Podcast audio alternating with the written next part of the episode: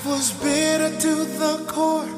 There was nothing to live for until love came. My name is Harold J. Perkins, and at the age of 17, I was selling drugs and on my way to an early grave. While sitting in my house with about 10 guys, God gave me an out of body experience, and I was lifted above the room. I could see everything moving in slow motion. After that, I got up and put those guys out, and I cried out to Jesus Christ. He came into my life with liberty and purpose. Then I ran into religion. And it has taken me over 40 years to navigate through religion to fully understand what came into me that day. This podcast is to help put you on a faster track than it took me to get through religion and experience life, liberty, and purpose on a higher level. So get ready. We're about to start a revolution.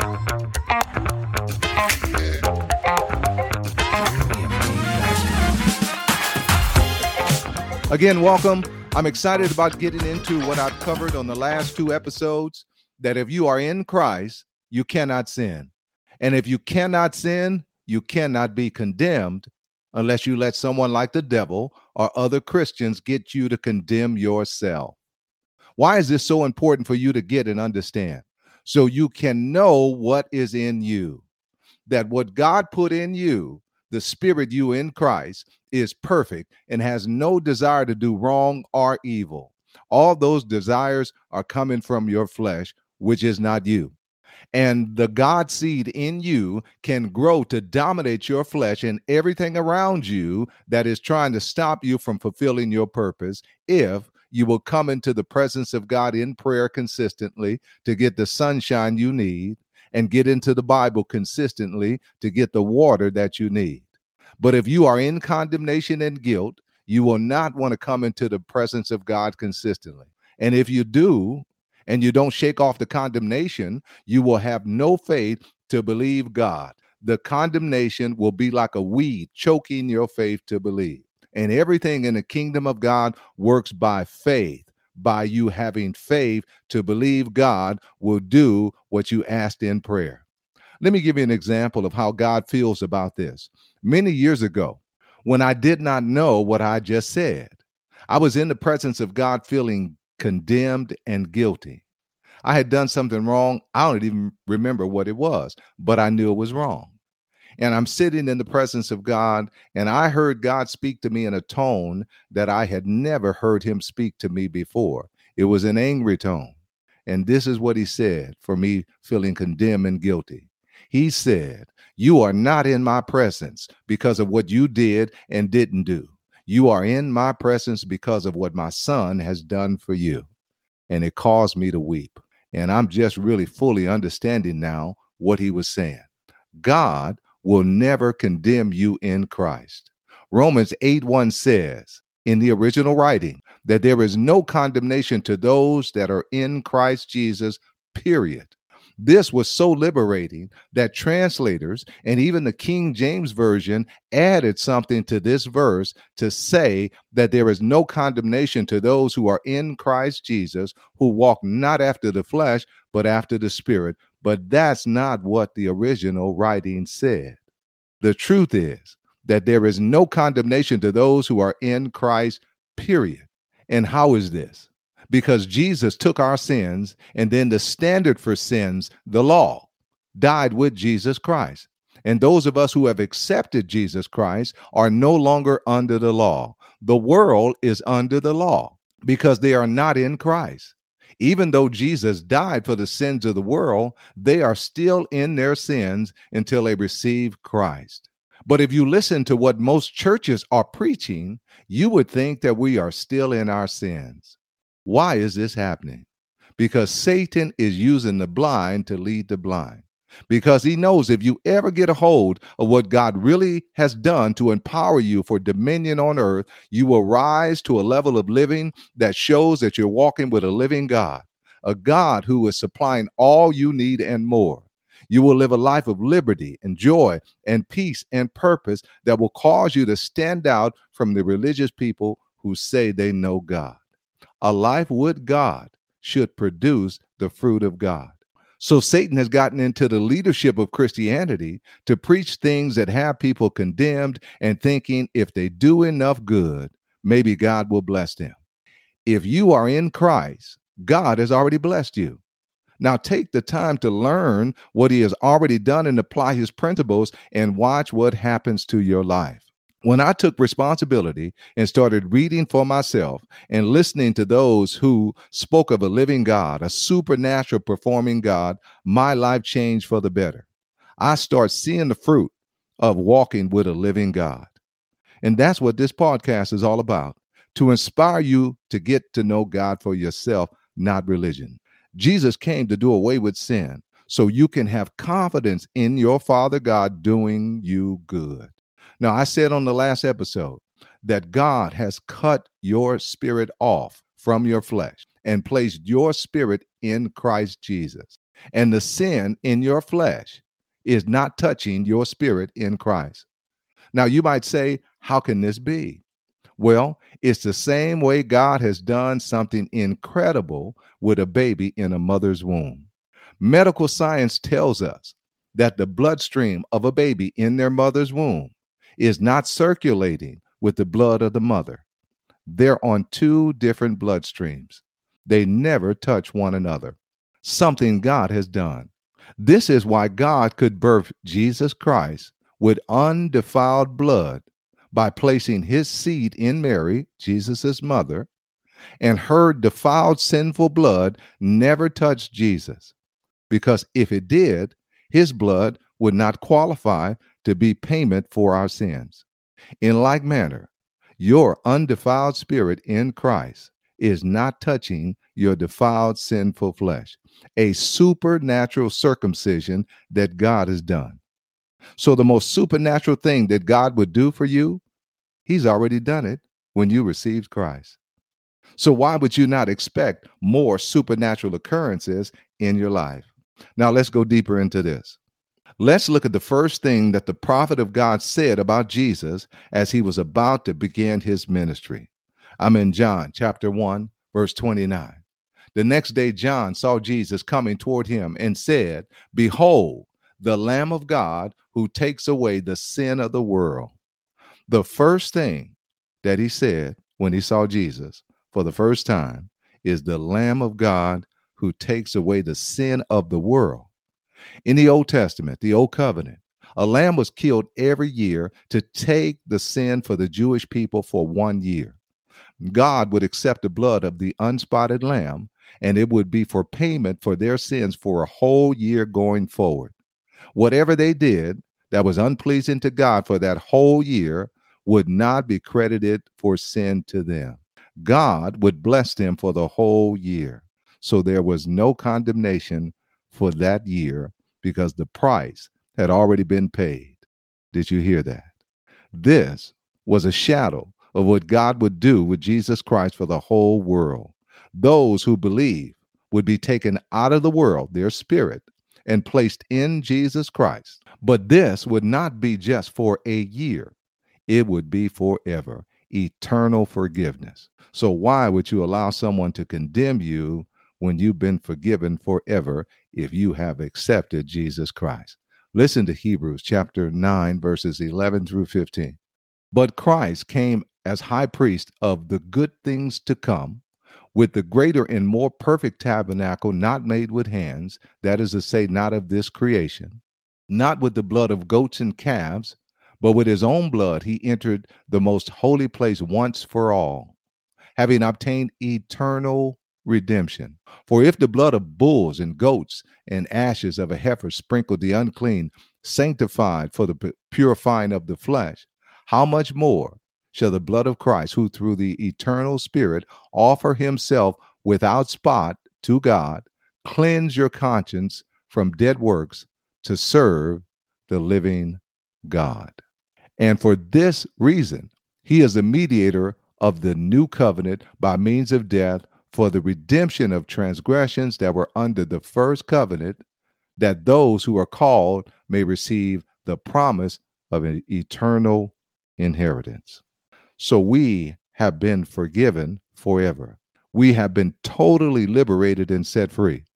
But God gives us a warning not to take our liberty for granted and allow our flesh to lead us in a way that we leave ourselves open to Satan to come in and take us toward death.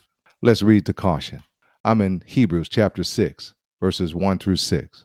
Therefore, leaving the principles of the doctrine of Christ, let us go on to perfection, not laying again the foundation of repentance from dead works and of faith toward God. And I want you to notice he didn't say repentance of sin, he said repentance of dead works. He's talking about the works of your flesh. In other words, he's saying we should still be repenting of works of our flesh, dead works of the flesh. And then it goes on to say, in faith toward God. Verse 2 of the doctrine of baptism and the laying on of hands and the resurrection of the dead and eternal judgment. And this will we do if God permit. For it is impossible for those who were once enlightened and have tasted of the heavenly gift and were made partakers of the Holy Spirit and have tasted the good word of God and the powers of the world to come, if they shall fall away, to renew them again unto repentance, seeing they crucified to themselves the Son of God afresh and put him to an open shame. For the earth, which drinketh in the rain that comes often upon it, and brings forth herbs met for them by whom it is dressed, receive blessing from God. But that which bears thorns and briars is rejected and is nigh unto cursing, whose end is to be burned. Notice it says that their end would be burned, not them, but the end of their life here on earth, because it was not a life that produced the fruit of God. They gave way to Satan, allowing their flesh to dictate their lives. Now, some people believe that this passage is saying that they were condemned to hell. Well, let me let me tell this story, and you tell me at the end of this story what you believe. There was a billionaire, and he he was married, and he and his wife could not have any children. So he adopted five sons and began to raise these five sons. He gave them his name, and uh, he trained them to be just like him in with men of integrity and men that would do business right, and just just great citizens. He taught, he trained them how to be because that's what he was, that's what his wife was. In the process of time, he also got burial plots for all of them in the same place, that they all would be buried in the same place when they die. Well, his wife died and she was buried there. Four of their sons died and they were all buried there. And these four sons all lived modeled lives. They were just like their father. They lived lives of integrity, and the father was pleased and happy with the way they ended their life. But there was one son that was still alive, and the father. And this one son that was alive was different. He started off just like his father.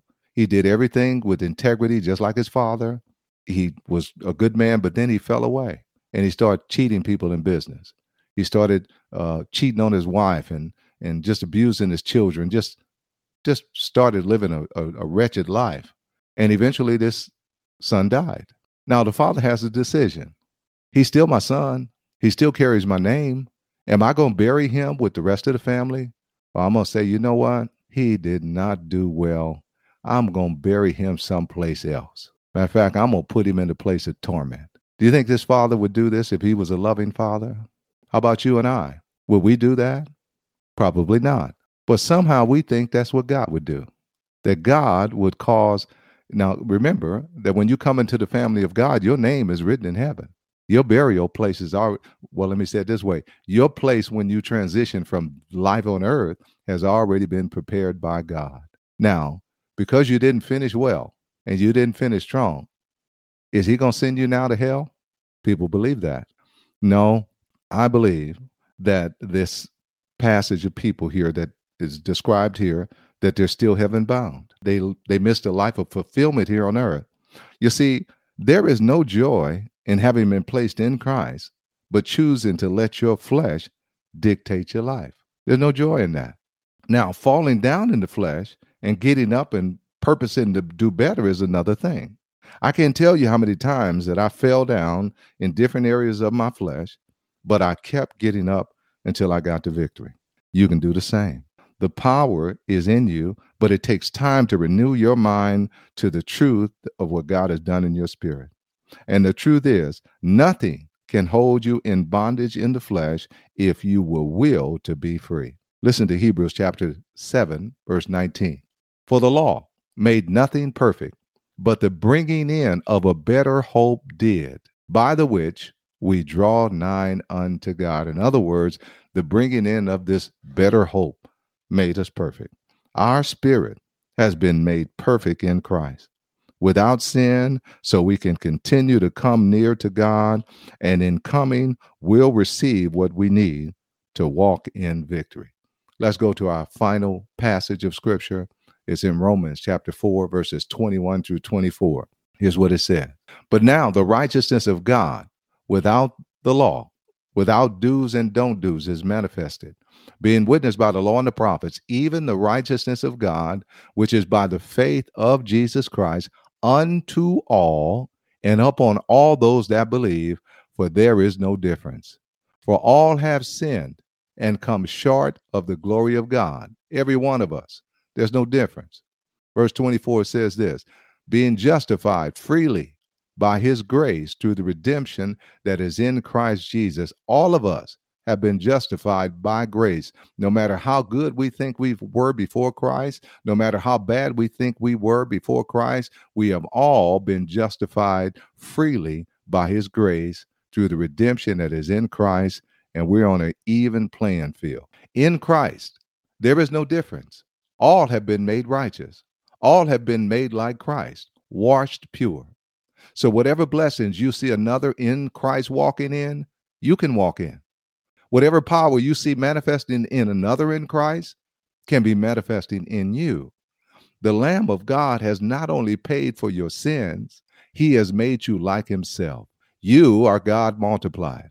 And just like Jesus, when he walked the earth, he humbled himself under his Father and did what was pleasing to him. We are to humble ourselves under our Lord Jesus and do what is pleasing to him. And part of pleasing him is how we treat people. If you've seen those who say they know Jesus, but they don't treat people right, they are religious. They don't really know our Jesus. They're not submitted unto him. They may be on their way to heaven, but they're not walking in their assignment on earth. We are here to bless people, not to live unto ourselves. And when you do live for people, watch how God blesses you. You are God multiplied, and God is love. Our greatest growth of maturity in God is to love like Him. And He showed His love by giving His only begotten Son to die on our behalf. What a life God has made available unto us.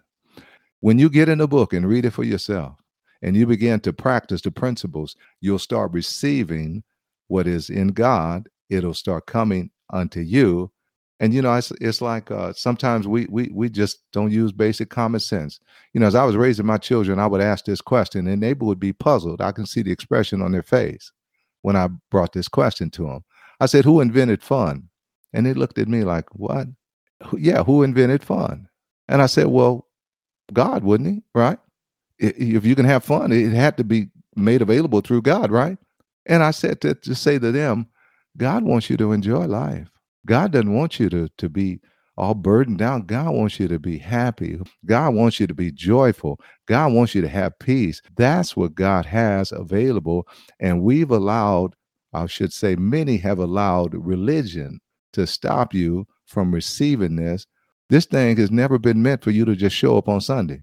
This thing is meant for you to get into the book and get into a relationship with God and begin to practice the principles that He's put, placed in the book. And next thing you know, wow, look what just showed up in my life. Oh my, look what just showed up in my life. Wow, this is a living God. That is what's supposed to happen. And when you understand that you cannot sin and you don't uh, get into condemnation and guilt, and you keep coming to your father, and you keep coming to your father, the next thing you know, your life begins to blossom, and you have a life full of joy and peace and love.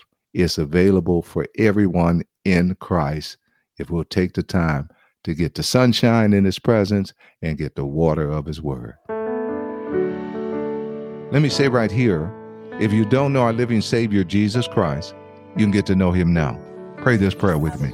Say, God, I believe that you sent your son, Jesus Christ, to die for my sins.